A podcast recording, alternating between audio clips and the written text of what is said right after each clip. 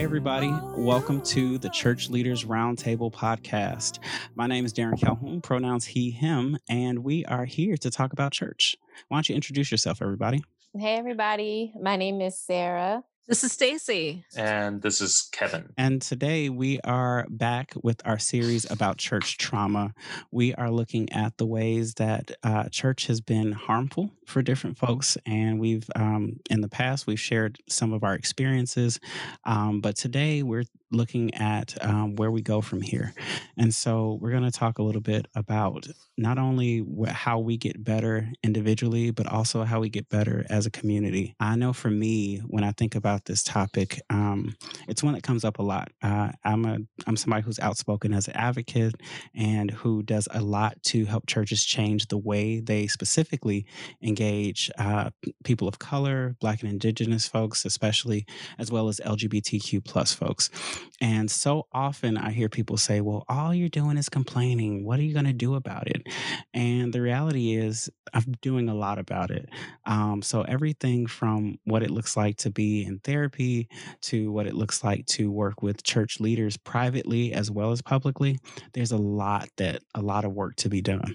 So, today, let's uh let's talk about that stuff. How's everybody doing? How's how's it been first how's it been to talk about this stuff? I think that's one of the things that often gets gets missed and underestimated when it comes to talking about trauma. How's it reflect back? How did it feel to talk about this stuff so far? I think for me, um, it's been it's been pretty healing. I think this is like one of the first times that I've actually like publicly spoken about a lot of my, you know, experiences and things that um and just, you know, trauma in general. And so when I'm listening back, you know, to the podcast and like just hearing myself talk, it's more like a reflection of like how far I've come and just acknowledging my mindset and where I was prior and how I am now. So I, I would say, um, you, you know, it requires self care in terms of just, you know, when you're bringing up some stuff and talking about trauma, but also Yeah. it's been pretty healing. That's what's up. I think for me too, it's made me just again, like Sarah said, you know, think about these things, but also get to a point where maybe I'm starting to move past those things and be like, okay, I've kind of hashed it out a little bit more and I'm ready to move forward. Now there are some things I realized going listening back onto the podcast that we've already dropped and and I'm like mm, I should probably talk to somebody about that.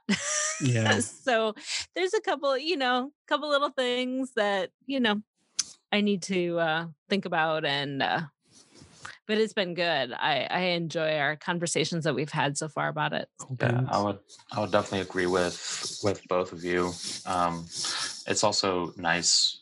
It's healing to know that I'm really not the only one. I'm not crazy. I'm not just making these things up in in my head. Um, this is unfortunately a shared experience, and we can all move past it.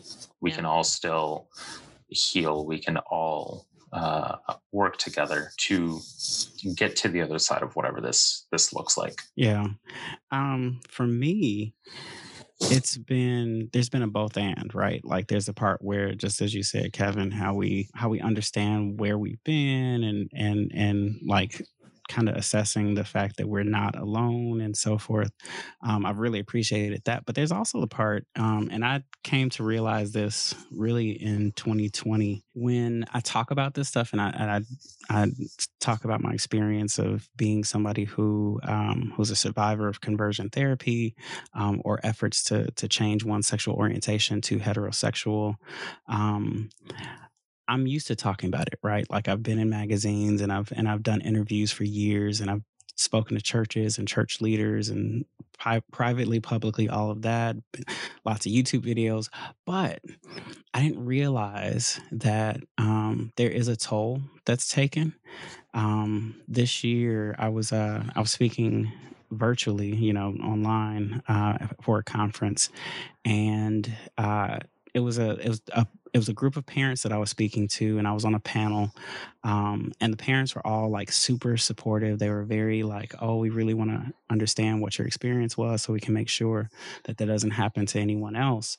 Um, so the the environment was very positive and affirming, but the challenge was um, and maybe maybe others have experienced this when that zoom call ended you know like the screen goes black and everything goes away and all of a sudden you're sitting there left with all of these emotions that you've just Mm. dredged up and you're thinking about stuff that you haven't thought about and making connections to stuff that you're like oh there's some unprocessed thing right Yep. there Mhm. and instead of you being around a bunch of people who are like if you if you're at a conference you walk off the stage and there's still 100 people in the room and there's Mhm. still like whoever you're there with or you know folks around you but in the midst of a global pandemonium you're all by yourself and it's Mhm. just you and all of a sudden you're alone with your thoughts and all of a sudden i was just like oh this is not going to work and for the first time i realized that when i do talk about trauma i actually have to have some follow-up steps um, for after i you know dig into certain topics so I know if I'm specifically set up to talk about um, about conversion therapy, that I need to set up a call with a friend or a group of friends where we're just going to have fun or we're going to do something that I enjoy, Mhm. um, or at least somebody I can like have some processing time with. Um, I'm an I'm an extroverted ambivert, so I do have some introvert tendencies, but more than anything, I need other people to get recharged. Yep. Um, and so that was a big discovery for me, um, realizing that so much of what I do kind of had these natural aftercare moments built into it. But mm-hmm. the reality is, like, I need to be super intentional. So, like, even after we do our calls, I like mm-hmm. have people that I'm planning on talking to after this. Hmm.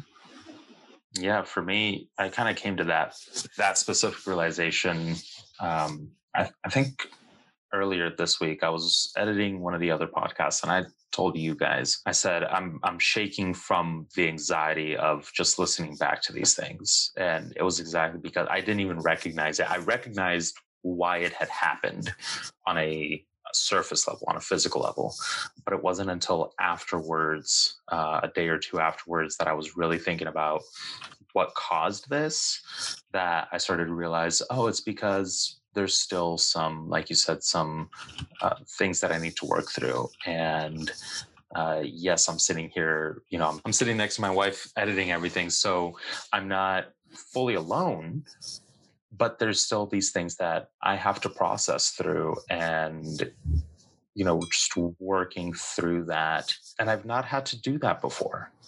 Mm-hmm. I've not had to really process everything in the moment before. It's always been a matter of of you know whatever the traumatic event is that happens.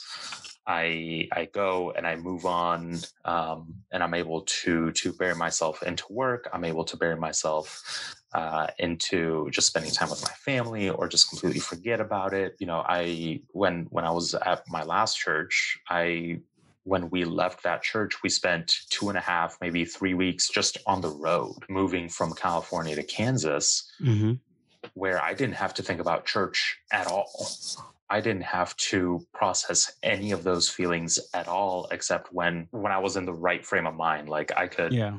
forget about everything. And while I was driving, you know, these long stretches of road, my wife was asleep and the kids were asleep. Then I could get into processing all of it. What what when you started to process it, what was that? What did that look like, or what did you um what did you do to start processing that when you realized it? mostly just talking to myself uh, that's really when i started uh, writing a whole lot that's when i started i i think in a process of maybe two or three months i came out with or i wrote something like 50 different sermons um, Okay. Just sermons for yourself. Yeah just sermons for myself where i i talked about specifically what had happened why it was wrong biblically why it was wrong what our christian response should be what uh why it broke god's heart and just really really breaking all that out and so that's come out in the form of blogs recently where i'm talking about that stuff um and a lot of that has come out even in our conversations Mm-hmm. but but that's how i started processing it was just me by myself writing all of it out, getting all getting it all out on paper. What about everybody else? What what ways do you do you deal with your stuff? I'm very similar. I, I'm very um similar to you, Kevin. I am a writer. Um, I part of my trauma has also been um being dismissed by those around me and some close to me, um, even unintentionally. And um, so for me to like speak to someone, like when Darren, you mentioned that, you know, you have people that you call, Mhm. I've not yet, there's still like a trust aspect um that I have. So I've not yet been able to like, you know, find someone that I can talk to about some of my stuff. So I I, I have a therapist. So that is the only person I probably talk to and I'm still in therapy Yeah. um consistently and that's really just like my lifeline um in a lot of ways but also um I'm a writer I have gotten to the point where I can you know through the work that I'm doing with my therapist be able to just internally work through some stuff and um you know I've written a lot I write a lot of I do a lot of journaling but I write a lot of poetry and there's one time one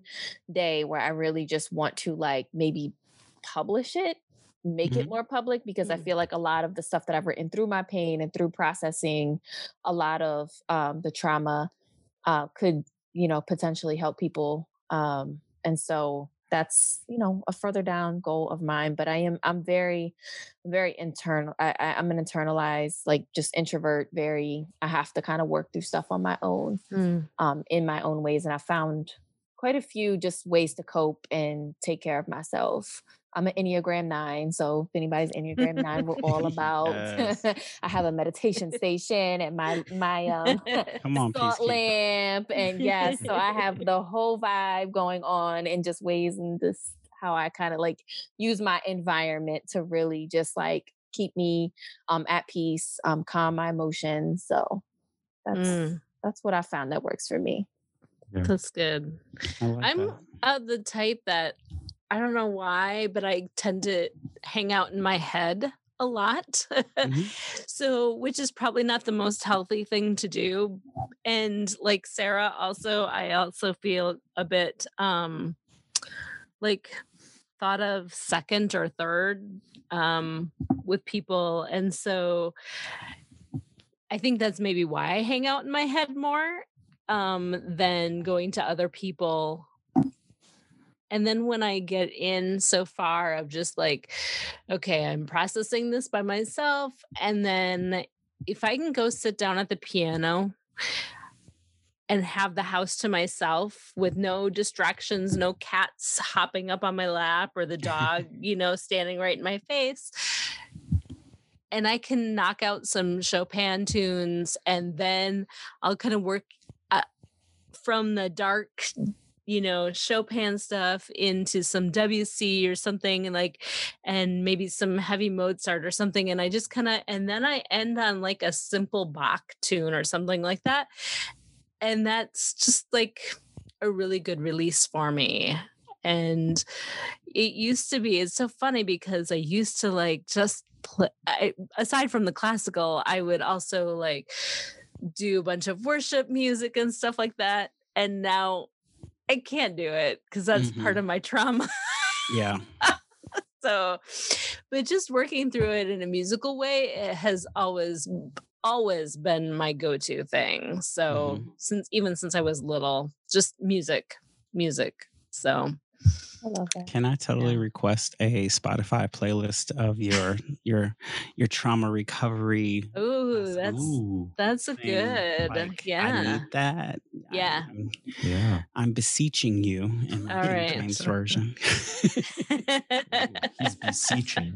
I have deleted podcast, uh, not podcast Sorry, I have deleted playlists in my Spotify playlist because, and then like, you know how at the bottom it'll say recommended songs because you've listened to this, and I'll like listen to the first one and I'll be like, oh hell no, and so Mhm. you can click on it that you don't want to hear that again. Absolutely. You know, and there are so many songs and Mhm. a lot of them are worship songs I just can't listen to anymore. Mhm. And it's so funny though, because just recently in my email from Spotify, they're like, hey, these artists release new albums and you should get them. and I'm like, what? No, those are all worship albums. I'm not listening to that anymore. Have you not learned anything? like, have you not seen what I'm listening to lately? Like, it has nothing to do. That's Yeah, I'm curious. Could you- could you could you talk a little more about that, Stacy? I know, like for some people, it sounds like what she doesn't listen to worship music. Okay. So I don't know how I much I don't thing on remember how much I delved into. Yeah, so like I basically left Christianity behind um 2 years you ago. kissed Christianity behind. I I did. I kissed it goodbye. Kissed Goodbye, thank you. Christianity goodbye. Um after doing some deconstruction and you know, I know that people are like, "Oh, you can reconstruct back into Christianity and we're praying for you that God shows you the way and all that kind of stuff." And I'm like, "Mm, I'm kind of happy where I'm at right now, you Mhm. know? Mhm. And you know, I uh it's been good. It's actually Yeah. been really Good. freeing for me because as a Christian, you know, they say, "Oh, you you can only be free if you're a Christian." And that was actually the opposite for me Mhm. because I was so tied down and obligated. Like Mhm. Obligated to do certain things and even at the when I wasn't on staff at different churches or hadn't been on staff yet at different places, there was still this sense of obligation everywhere, Mhm. which is a traumatic thing. Yeah. The sense of, you know, or it just becomes this like, oh my God, again type of thing. And it just was I don't know. So yeah, it was funny because in, in from a theological standpoint, uh, the worship music was one not one of the last things to go, but it definitely like even as a former worship leader, Mhm. like there was uh, during my deconstruction, like there were times I'm like, eh, yeah, I can't sing this song anymore. Mhm. And Say then some more s- about that. Like, I what had what is it? stepped down from worship leading and then I couldn't even be in the worship service during that time.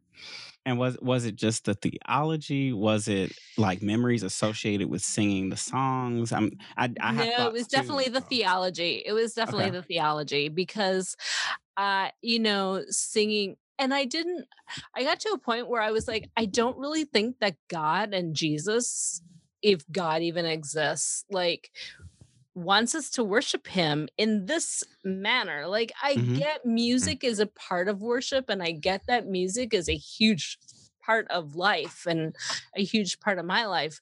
But at the same time, I don't think that God really needs us to be worshiping him like everybody says. I Yeah. feel like it's a waste of time. I it just you know, we instead should be serving the community, should be, you know, doing things to improve the community and the people that we're living around. So so our worship might be what we do as a response Yes. to God's love rather than the songs we sing or the sermons we preach. Right. Yeah. Hmm. Yeah. That I'm not like saying that it's terrible. I don't think you know, I'm not saying that it you have to do all away with it, but I don't think our songs necessarily have to be to or about God. Does that make sense? Like Mhm. Yeah. secular music is totally fine. Like, I mean, there's some of it that's trash, but Of course. you know, like, yeah, it doesn't have to. I don't think we, if you're still in a Christian church, I don't think you necessarily have to be singing Christian music. Yeah, I I asked and I and I was and then thank you for like just sharing that because I I lead in a church where it's fine for me if if I if I decided tomorrow that this Sunday I want to do all secular tunes, there's not a lot of people who would like be upset about it. Hmm. Um especially because the the way I lead, I I I have a verbal introduction to just about everything. I talk a lot as a worship leader. Um, What? No. right? I'm I- not I'm- surprised at all. I am totally like I am a hybrid between Kirk Franklin and who's another good tor- storyteller. Like Kirk Franklin and Fred Hammond are like my like my people when it comes All right. to So it's like a concert something. every Sunday. Every Sunday. Yeah. Okay, not like really a- because like I I don't have range. gonna go of check out your church. I can sing a little bit more than than I'm sorry. I don't have the range of Fred Hammond, but I can sing more than Kirk sometimes. He just has a really good musical ear. I don't have any musical training, so I'm just out here freaking it out. Anyway, that's a long aside to the fact that uh, when it comes to to music and worship, there's so much that we have kind of associated with it. And I'm in a church where uh, we have a lot of people who've been burned by church. We, my, my congregation is probably 50% people who had at some point had completely given up on church. And for them to come to our church is usually like, okay, God, this is your last chance. Like, I kind of like what they said on their website, but let me see what they're really about. Are they just a rebranded version of the same stuff that traumatized me in the past? right. And so they come to our church, and because we aren't, we don't necessarily look like many traditional churches. We don't wear robes. We don't use titles a whole lot. Um, we're fully LGBTQ inclusive, anti racist, like stuff people aren't used to hearing in church. They get into it. But music is the big sticking point for a lot of us because some music we associate with our old church culture. And as a as a gay person, I find that many LGBTQ Christians have this weird dichotomy. If you grew up in a evangelical, care like a, a modern kind of contemporary church, then contemporary music is your source of pain when it comes to church Mhm. experience. Yep. If you grew up in a traditional church, um, then hymns tend to be the place Yeah. of pain. But for the most part, right now, most of the churches that are very LGBT affirming and inclusive tend to be hymn churches. And so I often Mhm. find that when people encounter like me at a conference or me leading worship, that they're like, oh, wow. I didn't know we could redeem some of these Mm. songs. Cause I'll take a song like like, for example, uh, Break Every Chain. Um, at the Reformation Project, we would pretty much do it every year. We would sing that song. For most of us, Break Every Chain was presented to us as you need to break the chains of homosexuality. Yeah. You need to get delivered. You need God to knock that off of you. And we would literally take that song and be like, no, we're going to break the chains of, of homophobia. We're going to break the chains Mm. of a society that's unjust and and doesn't love people. We're going to like turn all of this on its head. And I had that experience of for a couple years leading this song as men who were told that they couldn't serve communion because they were wearing high heels were serving communion in high heels where um, non-binary folks who were told that they're rejecting the image and likeness of god are being affirmed and praying over people and reminding them of god's expansive expression. Like i'm preaching i'm sorry i'm going way off into a vein. But it it was really powerful for me and i'm not saying this at all like to to to like tell you or anything like what you need to do but more so i'm always really interested in hearing how people encounter music Mm. um because it does so much for us like emotionally and it Mm. it sneaks in and all this other stuff so yeah i just That's interesting, Kev, uh, Darren, because like I grew up in the IFBC where where you know drums and guitars were the devil's instruments. the devil's instruments yes And um then, you know, I like I said, when I went to college, uh I went the other way and I went to par- Pentecostal charismatic stuff. And, you know, they're full on bands and then, you know, moved through times and I ended up in an ELCA church, which had a um the traditional service with the organ and the grand piano and then i led the contemporary service and but i also was the accompanist for the traditional service Mhm. so then i went back i left there and then i went to um another contemporary church. So it was interesting because like I was always driven to the more, you know, contemporary music, the, you know, modern rock music and stuff because that's what I like.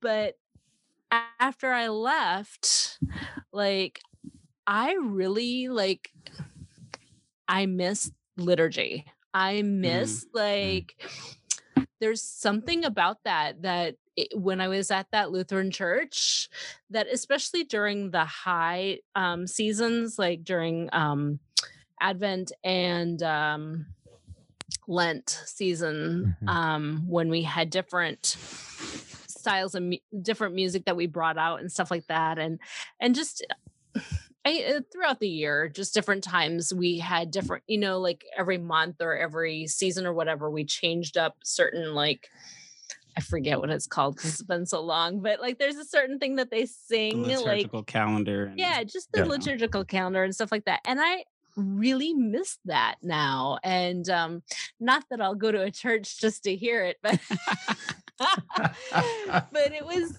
I don't know. It's just it's, there's a beauty to it, and it like sometimes we would sing some of the same songs we sang in my old Baptist church, but it was done differently, and some of the words were different. And I remember at first when I encountered that, I was like, I'm not sure I like this, but now that I look back on it and I look at the word changes that were made, I was like, I don't know who made the changes, if it was the Baptist church hymnals that made mm-hmm. the changes to or the Lutherans, but yes.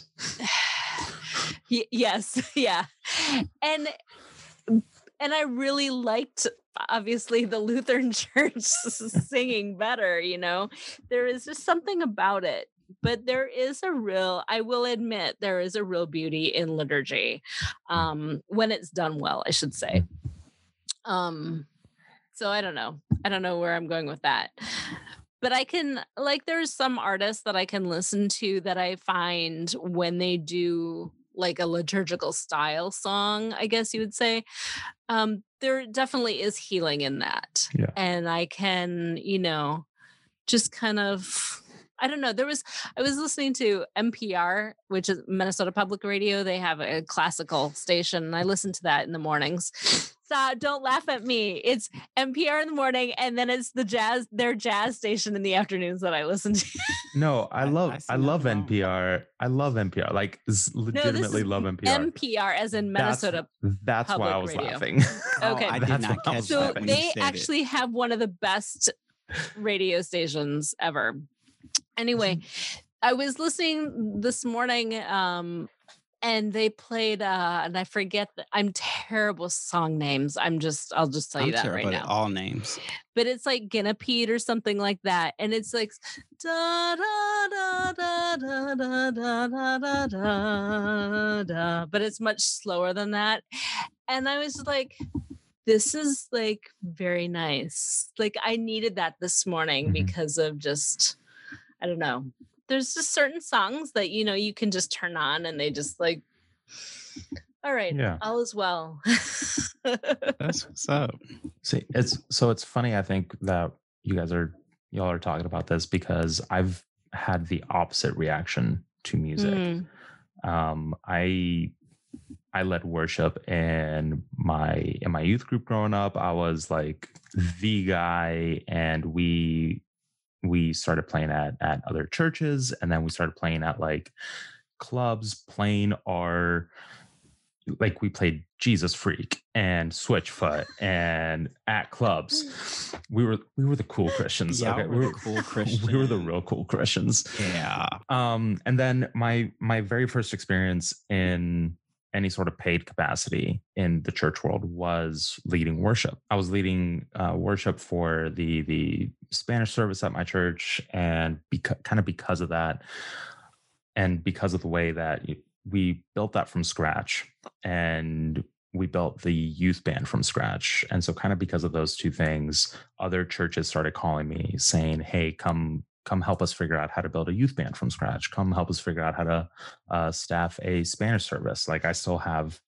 calls like that on a monthly basis where people call me up and say, Hey, help us figure this out. And so the last church that I went to, uh, the church out in California, that's what they hired me for was I, I was the worship and media pastor is what they hired me for. And pretty quickly, I also took on uh, youth and young adults, and suddenly I was the the Swiss Army knife pastor, where I was doing everything and anything that other people didn't want to do. But the pastor of that church made it very, very clear that he didn't like the way my voice sounded. He didn't like the way I played guitar. He didn't Oh, like the way that uh, I played piano. Uh, like he literally did not like anything that I did. And I've got a minor in music. So in musical performance. And so coming from that to suddenly this uh, very demanding, very abusive guy who was every single Sunday that I led worship, I'd get off stage and I'd say, Hey, how did I do? I'm an Enneagram th- three. I crave and desire the the acceptance Mhm. not from every single person that I meet, but from key people in my life. And he was a very key person in my life. And so every single Sunday that I led worship, which that was a complicated relationship also because we had like a part-time guy who was actually leading worship and I was just doing all the plan. It was this whole thing. So anyway, I would get off stage and church would be over and I'd go up to him and say, "Hey, how did how did this week go? Like like what did you think?" And he would almost every single time i i can think of one time he didn't say this but every single time that i led he would say well you still need vocal training and i don't believe that you have a minor in music. And then walk out. Hmm. and that was it. And i dealt with that for two years at least once a month. At yeah at the lowest point it was i was only leading once a month and then towards the end i was leading three out of four weeks um and otherwise doing all the planning and everything. I mean the last time that i picked up my viola which is what i grew up playing. That is what led me to love music. That is what led me to say when i got into college i wanted i majored in in music. I wanted to be in the new york philharmonic because of how much i love to play viola. And just the way that college worked out i've talked about this before the way college worked out um, i ended up just minoring in music performance. And the last time that i picked up my viola was uh, two weeks before Christmas 2018. And the reason for that was because I'd, I'd played it a couple times during service and he had liked it enough that he kept he started to push me to play more. He started to push me to to incorporate it more into the services. And so finally one week without because i thought it was going to be a good surprise for him. Um because again this is this is my boss he's my pastor he's my mentor like i'm trying to impress this person. And so without saying anything to him um, i planned out a couple of songs. I wrote out accompaniments to two different songs. And again without telling him i just turned around in the middle of service one day. I picked it up. I i introduced the next song. Um, darren i'm a lot like you i think in leading worship styles where i i introduce every single song and i i hype people up for it um give some sort of word or something. And so that's what i was doing. And i look down and i've got my viola in one hand my bow in the other and i look down and he's sitting right on the front row and he's giving me one of the angriest looks i'd ever seen from him. Oh wow. one of those things where i could see the hatred in his eyes Hmm. and I just pushed it out of my mind. I played through the songs, and after the service, I knew what he was going to say. He didn't say anything, which was even scarier. Like he purposefully avoided me, and he would usually take Mondays off. And late that night, late that Sunday night, he texted me and said, I want to see you in my office at 6 a.m. And I'm like, Wow. okay, we're Mm. we're gonna do something. Okay, fantastic. And he told me, "Don't you ever do that to me again." I'm like, "What are you talking about?" him? What? Yeah, ev- everything everything was a direct attack on him. everything was a Why, direct that's attack not on him. narcissistic at all. Not at all. He's not at that church anymore. And and I said, "What what are you talking about?" And he said, "When I told you that I wanted to play more, I meant I wanted you to play more for your family because I thought that that'd be nice for them. I wanted you to play more and show your boys what you say you can do. But Kevin, you're not good." And that broke me. Wow. and I hadn't realized it until this last December, until you know, a month ago, when I pulled out my. It was the end of November. I pulled out my guitar, which I hadn't touched since I left that church, and I pulled out my guitar because I wanted to play something. Um, Frank, I think I wanted to play a Taylor Swift song. actually, No judgments. yeah, you know. and it was in that that I realized that I hadn't picked up my viola. And so worship music for me is really, really hard hmm where I don't want to listen to worship music. I can't worship to worship music. And it's just recently that I've actually realized that. hmm It's just really recently that I've come to the realization that, oh, hey, that specifically, like what we were talking about at the beginning, that specifically is something that I haven't worked through yet. Mm. Yeah. That's something that I need to work past. And so the way I've been working past it is I've been sitting down at at one of the pianos at church just when I have a few minutes and I'll pull out songs from when I was leading worship in Spanish. I'll pull out those songs and I'm going back, you know, eight, seven, eight years and playing those old songs that still have a lot of really good memories for me and still Mm. have a lot of really good uh, emotions. And I'm working my way through those, hmm trying to get back to a point where I can enjoy, where, where I can just listen to worship music without having a, a visceral reaction. Yeah.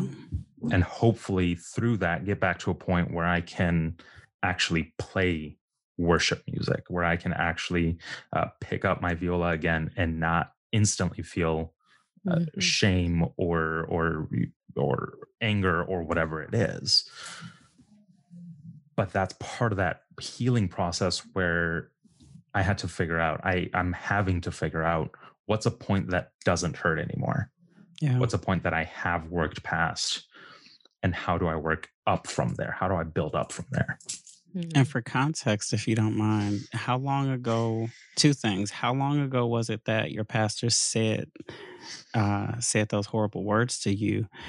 Um, and could you talk more about singing in Spanish? I'm I'm curious if it if it's not only like the time, but is it like are there other things that are maybe attached to not being in the same part of your brain? Even I Hmm. don't know. Just a thought. Yeah, I left that church August or early September 2019, and he was saying stuff like that right up until the very end. Uh, specifically, the bit about you know playing viola was Christmas 2018. Yeah. So it's been two years of even of not even realizing that I had that pain to begin with. Right. And in this moment, like, does it, does you, are, I, and I'm hoping I'm being sensitive, like, are you experiencing this as pain right now? yes. Yeah. Mm. I'm I'm shaking right now. I'm I'm fidgeting with with something in my hands. I'm I'm holding back tears Yeah. because of the pain. Because the way I see it, I shouldn't have had to go through that. I agree. And by extension, nobody should ever have to go through that. Yeah. Yep. That's why I'm in church. That's why uh, I, I strive to be in church leadership. That's why I strive to to speak to church leaders because nobody should ever have to go through that. But I know that if I've gone through it, other people have too. Right. Uh, and then you you also asked about about leading worship in Spanish. Um, that was actually a really fun time in my life. Uh, my dad was the Spanish pastor at our little, at our not little, but Southern Baptist Church.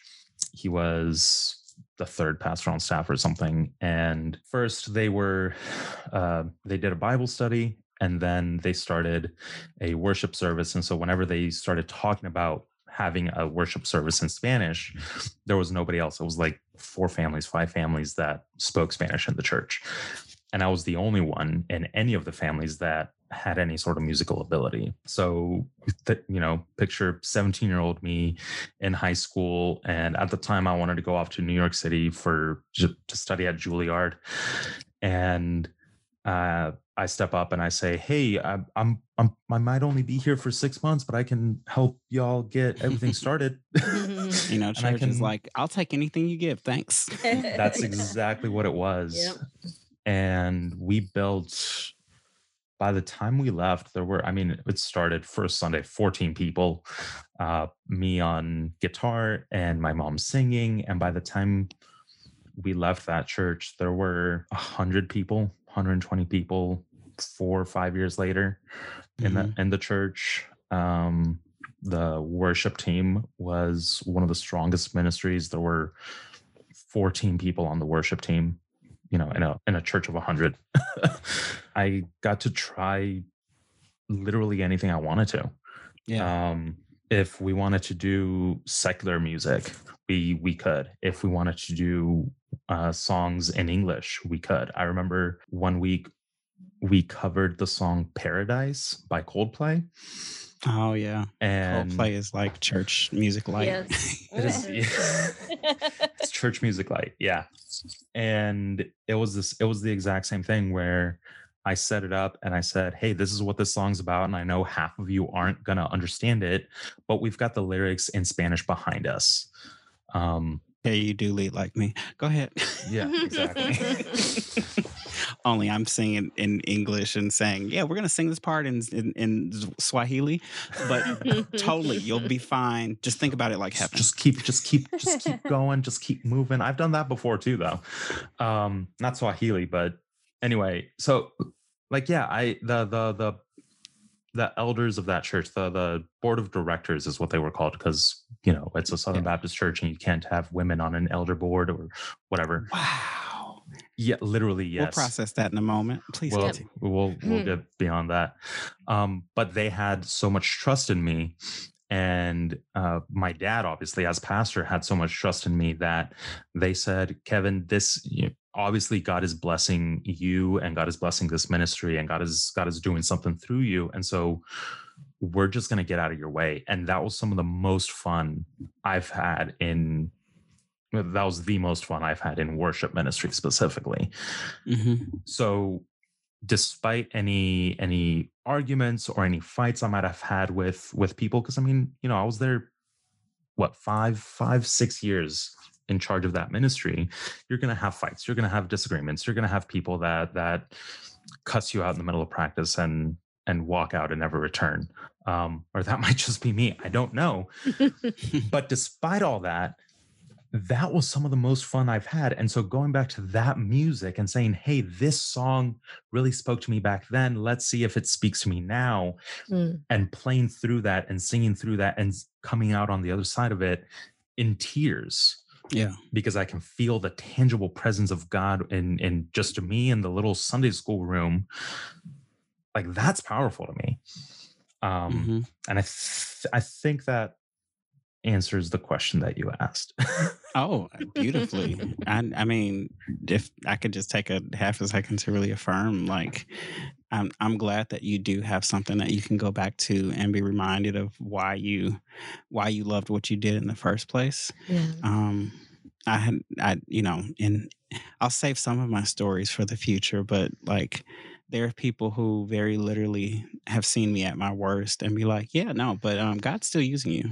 And I'm like, no, everything's wrong. and they're like, okay, but still, let's go. And not in a like, I just need you to do something for me mm-hmm. way, but in a I'm affirming exactly who you are and reminding you of how much you love who you really are. Um, and so, yeah, I really appreciate you sharing that, Kevin. Hmm. Yeah, of course. Thanks for listening I to my rambling. It, I find it so interesting how all of you um just in listening to your stories connected you know music is such a powerful force and how it was you know a source of trauma for some of you but also a source of like redemption and healing. Um, i'm always fascinated with how you know our brains just you know attach certain you know remember memories or whatever whether it's a scent or you know a music a song you know how a song can just bring you back to a certain time. So i'm always fascinated with how your each of your just stories of trauma and how you kind of grew like just through music because i'm obviously not I, I don't have a music bone in my body. Don't put me up on in no worship team. I will be the one that y'all say, you know, we just don't think this is your gift. I would still find a place for you on the team if you wanted hey, to. if you're a warm body, you're welcome on the stage. but you might be more useful in the booth running slides. Shh, that's a secret. right? no, but like music, like I can remember just in you know how i use music to get through just different aspects of my life and a lot of it was like secular music but i do remember just you know some worship songs being attached to you know a specific um just traumatic event that happened in my life and not being able to listen to certain songs because they Mhm. immediately brought back mm-hmm. um i mean there's still a particular song that you know is associated with my wedding that i can't listen to because when i do it brings me straight back and so but there's also been songs that have been just so powerful and so healing um through my journey so i just i find it interesting how we've like as we're processing how we you know our whole idea of how where do we go from here and how we've kind of gone through um, and moved forward past our trauma how each of you've connected music to it i just i find that Mhm. really interesting and encouraging so Yeah. And you know, church, we we love music collectively as church. Like, you know, many many of our churches could not imagine existing without a strong musical component to it. Um, so I don't want to let that uh, as much as I love music and as much as I make a living from music, I don't want to like overwhelm the idea of healing and continuing and redemption being all about music absolutely. um because it you know I, i've i've heard so far we've talked about writing we've talked about talking with others we've talked Mhm. about um just sitting with our stuff right Mhm. like sitting there and feeling the feelings and riding that wave um i think the church sometimes teaches us not to do that Mm. sometimes we hear people just well you got to pray it oh, you got to pray pray about it and leave it in god's Mm. hands Pray Mhm. harder. And I'm like, read more uh, Bible. Right. Yeah. Definitely read more Bible. I was Mhm. in a church where you had to read a certain number of chapters. Oh, That's how you that's how you how you how committed to your healing you were. but I have read you the- ever wrote your struggles on something and burned it Oh Ooh. yes. you know as a as Uh, a yes. representation of My carbon footprint is terrible because of it. Oh yeah, you get you burn you burn something twice a year. Once at youth camp, once at Yes. Now. Yeah, Mhm. Including your secular music albums. Yes. Oh. I never had to do microwaved mine. As we've as we've delved deep into music, we mentioned books for half a second. Are any Yeah. books in your histories that were really pivotal for you, or just really, you know, you like Bible. the Bible. the Bible? Yes. Praise God. Okay, this this one's gonna sound stupid because the authors denounced it. We talked about it like the very first week and how dumb it is. There's two You books kiss- that I've always there's there's too? two books. Hold on. Yes. Yes. There's two books that I always come back to. The first one is Blue Like Jazz. Mm. I, I can't even remember who that's by. Really? Yeah, I I read that one at like 15. I still love that book. And then Wait, also there's a problem with Blue Like Jazz. I don't know. I No, no, no, that's those- an actually that's a pretty that's a really good book. Yeah, Okay. that's Yeah. that's a good book. No, but you asked you asked books that Yeah, books that impacted us. Books of yeah. healing. Yeah. And it was that one and then um I Kissed Dating Goodbye specifically because at the time I read all those things and I and I really identified with everything that that Harris was saying in those in that book. Um, and I was like, yes, this is this is the picture, the the the the the, the thing that I want to be as a Christian man. Yes. Yes. Yes. And then a few years after totally buying into this book, him coming out saying, Hey, I, I totally screwed up. after the point that I had started realizing that, hey, maybe some of these things aren't uh, healthy. maybe Mhm. some of these things aren't aren't uh, are toxic. And then him coming out and saying, yeah, some of this stuff is toxic and I shouldn't have never written that book. That helped me get through a lot of the dating mistakes and everything that that I felt really bad for Hmm. that I think Mhm. could have turned out as trauma that didn't. Nice. Yeah. Interesting.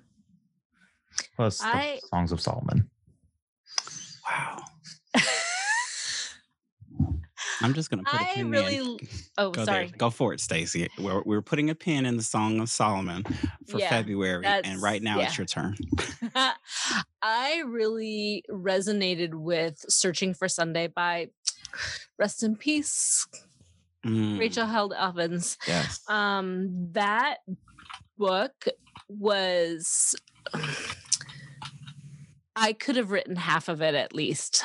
Um, based on what she went through, her story, Yeah. and uh, just her deconstruction that she went through and she actually ended up reconstructing um which i didn't get to i you know at the end of her book she basically they still remained in church her and her husband and i but it was so like I listened to it on Audible, which is like the way to go when you're reading somebody's like memoir type of book. I feel like Mhm. and it was like she was standing in the kitchen with me because I I listen to the audible books when like I'm cleaning or cooking or something like that and no one else is around and it really uh, that book was a sense of healing for me in the fact that I wasn't alone like she had been there too going through the same kind of shit that I had been through and it was just really it was good to know that other people have walked this before and that I'm going to get through it. So that to me was an incredible book. Just yeah, Searching for Sunday, Rachel Held Evans. Good book. That's a good Yep. book. I'm actually like I'm not the best reader. Um, I'm attempting to get into it more, but I I would say, and this is not a church related book at all. However, I I I feel like it's a really great book for um, anyone that you know is you know in any type of abusive relationship.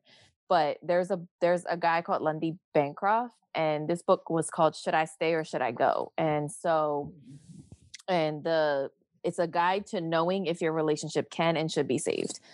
And so the reason this book was really impactful for me during um, one of my most traumatic experiences was because I was holding so tightly to the belief that I was not allowed to get divorced.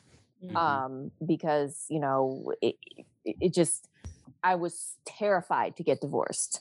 Yeah. Um, and I was searching, you know, even if I had like some solid evidence that like it wasn't healthy to remain married, I was terrified of the idea of, you know, well, Christians aren't supposed to get divorced. You know, the God hates divorce, all these little Yep. taglines that we tell people. And so this book was probably one of the only books. He has another one um, that um, is is gendered, but it's why does he do that?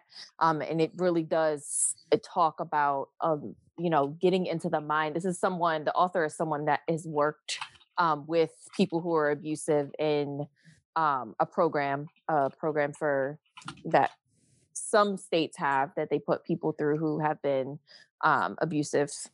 And Yeah. so it's just his experience and, you know, understanding the mindset of, you know, what's abusive, what's not abusive, manipulation, and all that different type of stuff. So e- through these two books, but specifically the Should I Say or Should I Go was really impactful with just really getting me to see um you know this this is this is the decision that i need to make and so that's that's i would say what really Yeah. got me the only book i was able to read during that time Yeah. because my brain could not handle reading anything else. I feel you. How do how did you come across those? I know uh, that was probably a very or continues to be a very difficult kind of thing. How did you how did you luck up on those resources? so um, these were some books that through um, some support groups that I joined as I was just online support groups as I was just really trying to understand what I was going through and experiencing. Um, it was just books that were recommended, and so I just I ordered them and decided to give them a try. And so I, you know, that's how I came across them.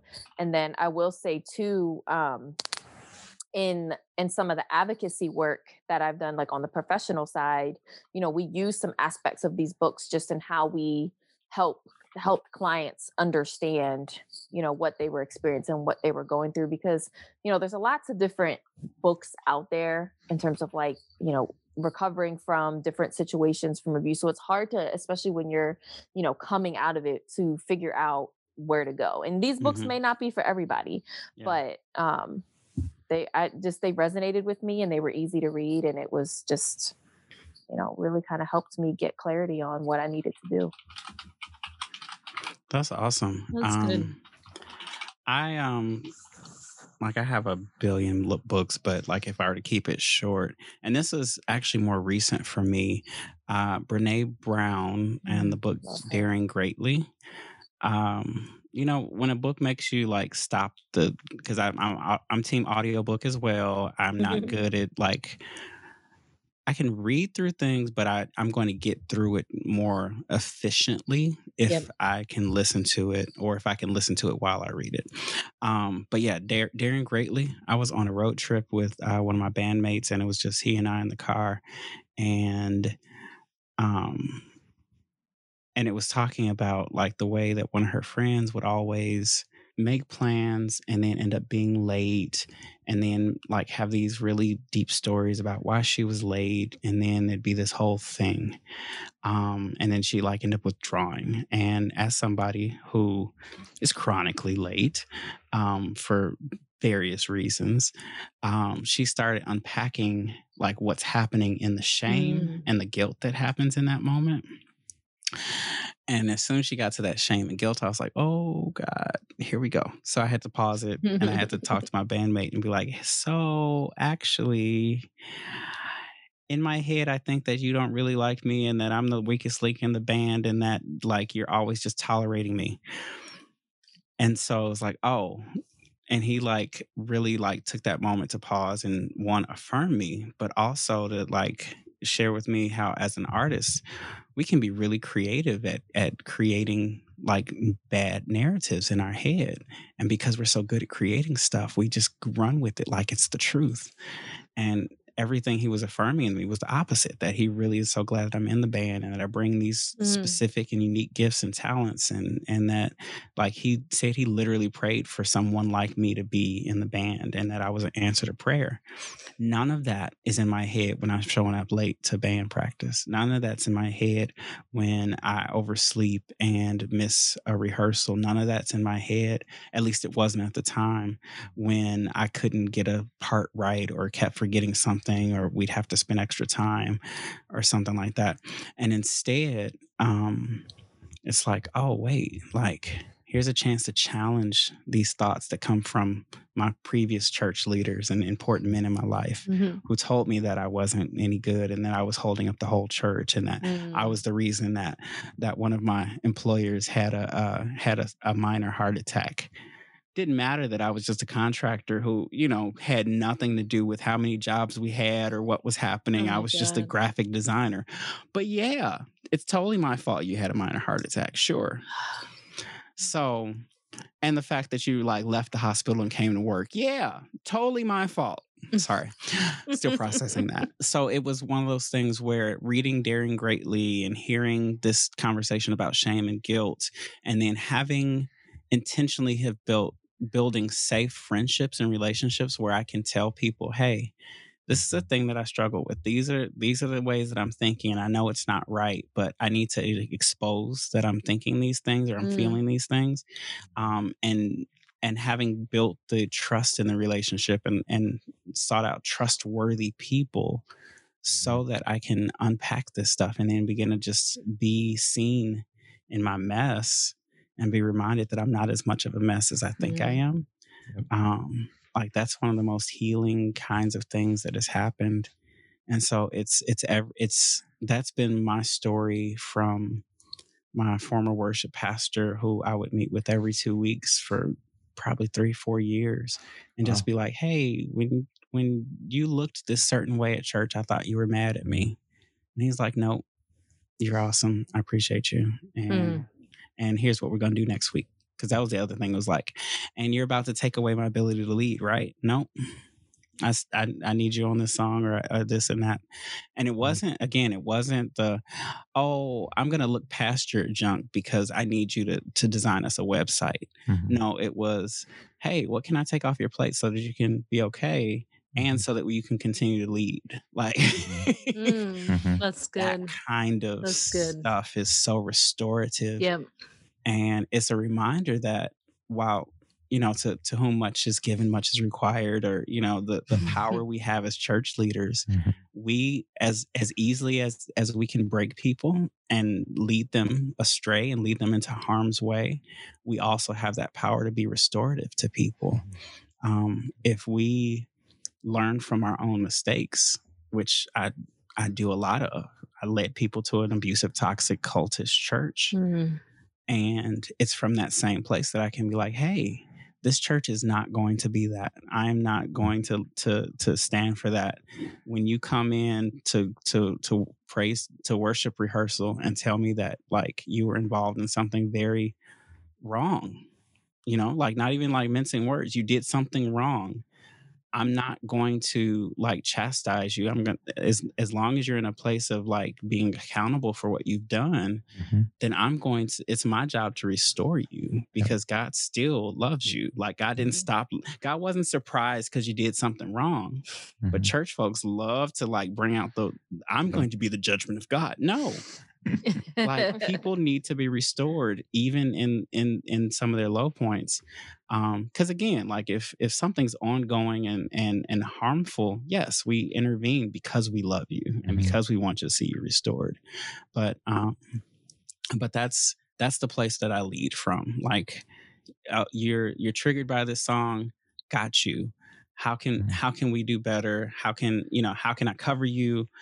you got a, a, chronic illness got you how can i mm-hmm. make sure that you don't feel like you're singled out when you need mm-hmm. to to not do something in the service this week like whatever whatever the thing is that you got hurt by from previous church leaders i want to be part of your story to restore you the same way church leaders are willing to sit with me every tuesday in a cafe in downtown chicago and be like hey how's it going.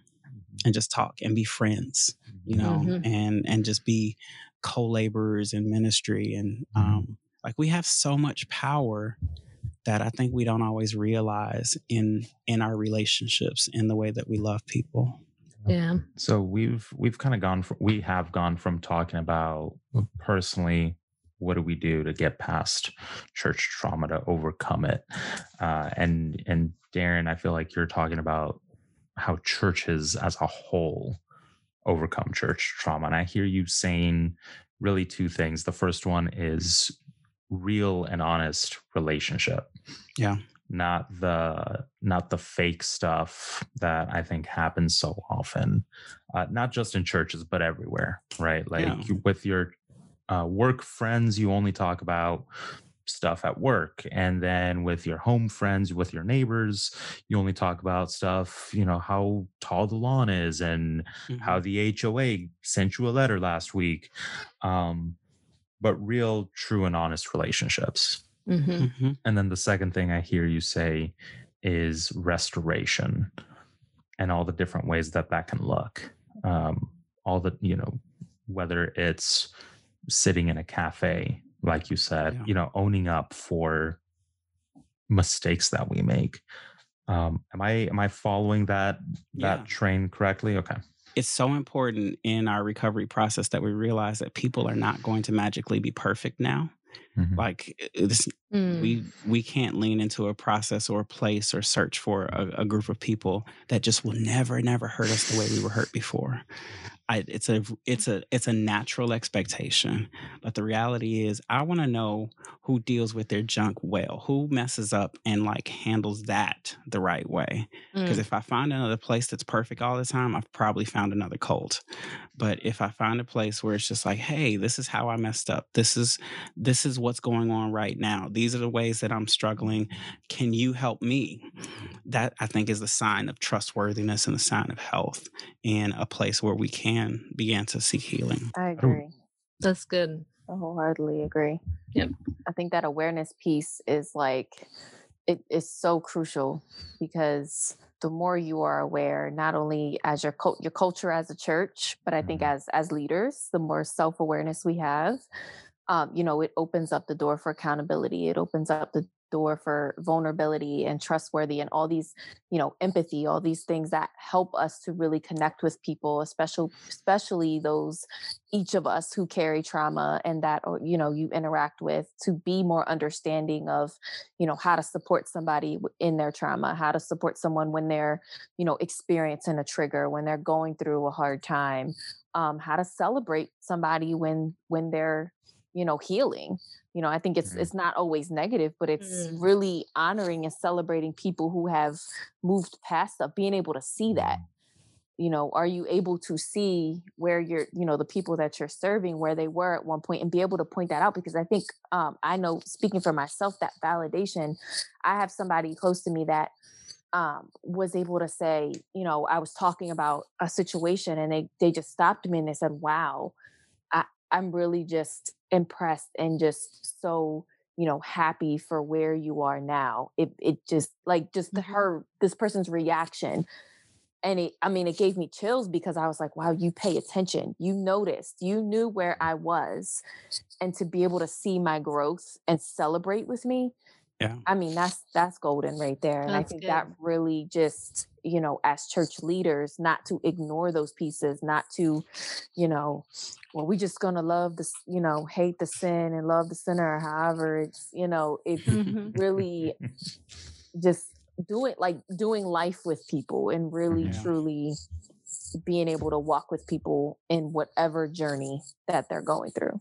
And I think um like we're we're kind of in this vein of like what church leaders and church communities can do. Having vulnerable leadership, modeling vulnerable leadership, having vulnerable vulnerable leadership. That means if you're in a church culture, you need to explain to people when you're having a bad day or you need to be able to to to do that and have a culture where people can be honest about where they are. If people can't be honest about their stuff, then everyone's going to be showing up with a pre- pre- presented face that's not really helpful for having a healthy and safe church. That's another book, uh, The Emotionally Healthy Church. Such a good book. I think was um, I, and I don't remember who wrote it, but um, I remember learning a lot from the structural ways that churches um, can be harmful or helpful. Um, another thing that my church is doing right now, like we're we're adapting this attitude of fail often and celebrate your learnings. Um, we need to be trying new ways of of engaging our, our community, especially you know in the midst of COVID nineteen a lot of the the the things that we did normally and the things we knew suddenly changed and they won't magically go back to the way they were. And so we have to have a place where you can say oh i'm really excited about this. I've got energy about this. I want to try it.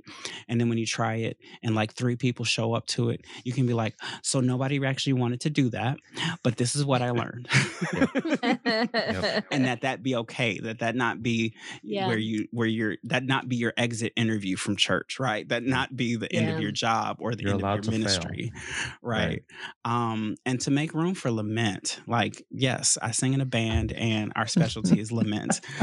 Hashtag the many are here. Um but also the the reality that churches and and, and I don't know, I might be projecting, but I'm wondering if this is your experience too, Stacy, where churches have this thing where it's like all victory, all rah, God is our healer and yes. everything is done.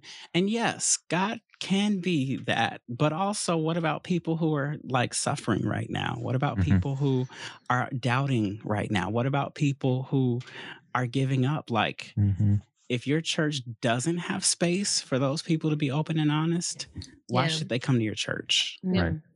Mm-hmm. Right. Um, and then the last thing that I was thinking about ask for help and pay for support. Mm.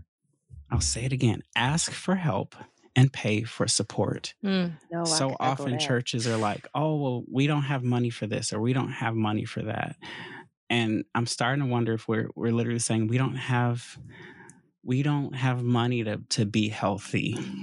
Yeah. We'll just get Absolutely. whatever we can get. We'll just watch a youtube video or we'll just find something. It's like no like if we say that we're if we're going to have insurance if we're going to have like staff payrolls if somewhere in your budget you need to have some money set aside for how you're going to get support. Um, I usually uh, hold churches accountable to the idea that if you really care about racial justice, then you need to have a racial justice line item in your budget. Mm. And if you mm. don't have a mm-hmm. racial justice line item in your budget, I bet you're not actually doing racial justice. You just have good intentions. Yeah. And so, in the same way, that means that you have to you if if your church is is is not living into its goals um, and the people at the bottom not the leaders who wrote the division plan but if the average person who walks into your church or looks at your website doesn't see that lived out you need to pay somebody to help you figure it out mm. you need to invest in that and we need to be okay with the fact that we don't know everything because mm-hmm. guess what we're not omniscient yeah. there's no there's no shame in that there's no yep. shame in in paying for help. There's no shame in bringing in a coach or a consultant or, God forbid, going to see a therapist. Hello. That mm-hmm. that makes us stronger. We're not. You just said it. We're not omniscient. We're not meant to know everything. Yeah. And so, where the the areas where I'm an expert in, maybe you're not an expert in, and vice versa. Mm-hmm. And so, I need to be able, as a church, I need to be able and willing to go to you whenever something happens that I'm not an expert in. Right. But in order to do that, I need to show that I'm willing before it actually happens. To echo that a little bit, because you, I mean, I'm sure you guys know, just coming from like the community advocacy side, um, where I've spent majority of my career, I, you know, if you, the way I look at churches is like churches should not be operating in silos.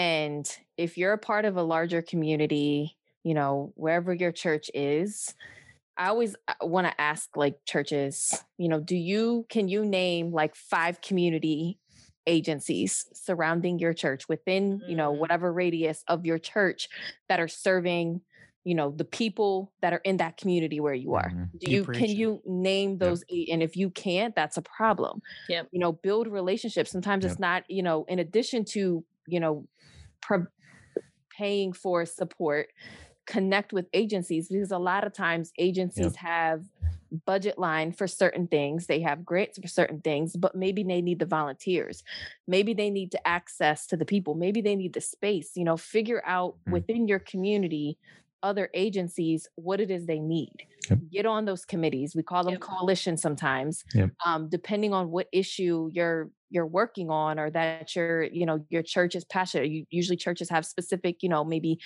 missions that they're working on. Find other agencies that are about that same thing and connect with them. Be stronger as a community. Don't try to do everything at, on your own. And that's just mm-hmm. something that I, I just I see it a lot and just coming from the community side, trying to get access to the churches and the church. Mm-hmm. No, we do that on our own. We have our own program. And, you know, it's, we just got to break the silos as a community mm-hmm. and we have to really build together because we're serving the same people. Yep. And, you know, it's, it's got to stop. We, we can really have more impact yep. together. And we would be able to, um, to avoid a lot of church trauma if we did that we would be able to avoid a lot of the hurt and pain and frankly abuse that happens in churches if churches actually did sarah what you're saying partnered with community agencies. They're they're there for a reason, Right. and they're doing it Yep. better than you are. Right. They Mhm. serving the people that are walking in your church potentially. So yeah. you might as well Right. partner with them. Yep. Yeah. and it's it's okay to realize that that things are beyond your capacity at the moment like Right. you know sometimes we're like oh well we just don't have money for that that's fine Yep. but mon- cash isn't the only way to, to make things happen like Mm. if you if you are funneling people into a volunteer program if you are having um, folks contact their their lawmakers um, to lobby for for Mhm. the rights of women who you know like right now black women are, are super likely to die in childbirth and that's Mhm. because of social Yep. conditions i think that's something the church could lobby lobby about without it being quote unquote partisan or a violation Right. of the separation of church and state like there's stuff we can do that it isn't always about having enough money to do it We could even call that a pro life initiative and just get every church in on it. But somebody preached that sermon Mhm. But if you're not mm-hmm. spending time in your community and with other agencies to know what the needs are, what the biggest issues are of the community, then you're not you're going to just be Right. well let's start this program because this is what you think the community needs. There's a difference between what you mm-hmm. think your church and your community needs versus what the actual needs are. right. And so get out there in the community, talk to other leaders, you know, find out who the key stakeholders are in the community and really make impact. Well, this is this has really um, really been a great conversation. I'm appreciative of all of you um, bringing your whole selves, bringing your hurt, you know, bringing these kind of uncomfortable things, bringing your in process, unfinished, still working on it, no intentions of fixing it, even stuff to the table. Um, because I think that when we are you know, again, a, a Brene Brown quote: "When we are vulnerable, we give permission for others to be vulnerable." Um, and for me, I think that's one of my hopes in having this podcast that we would create space where church leaders who often kind of work in silos and isolated and so forth, that we get to see how each other think and and hear some other insights and hopefully um, make our church communities and, and our lives better as a result.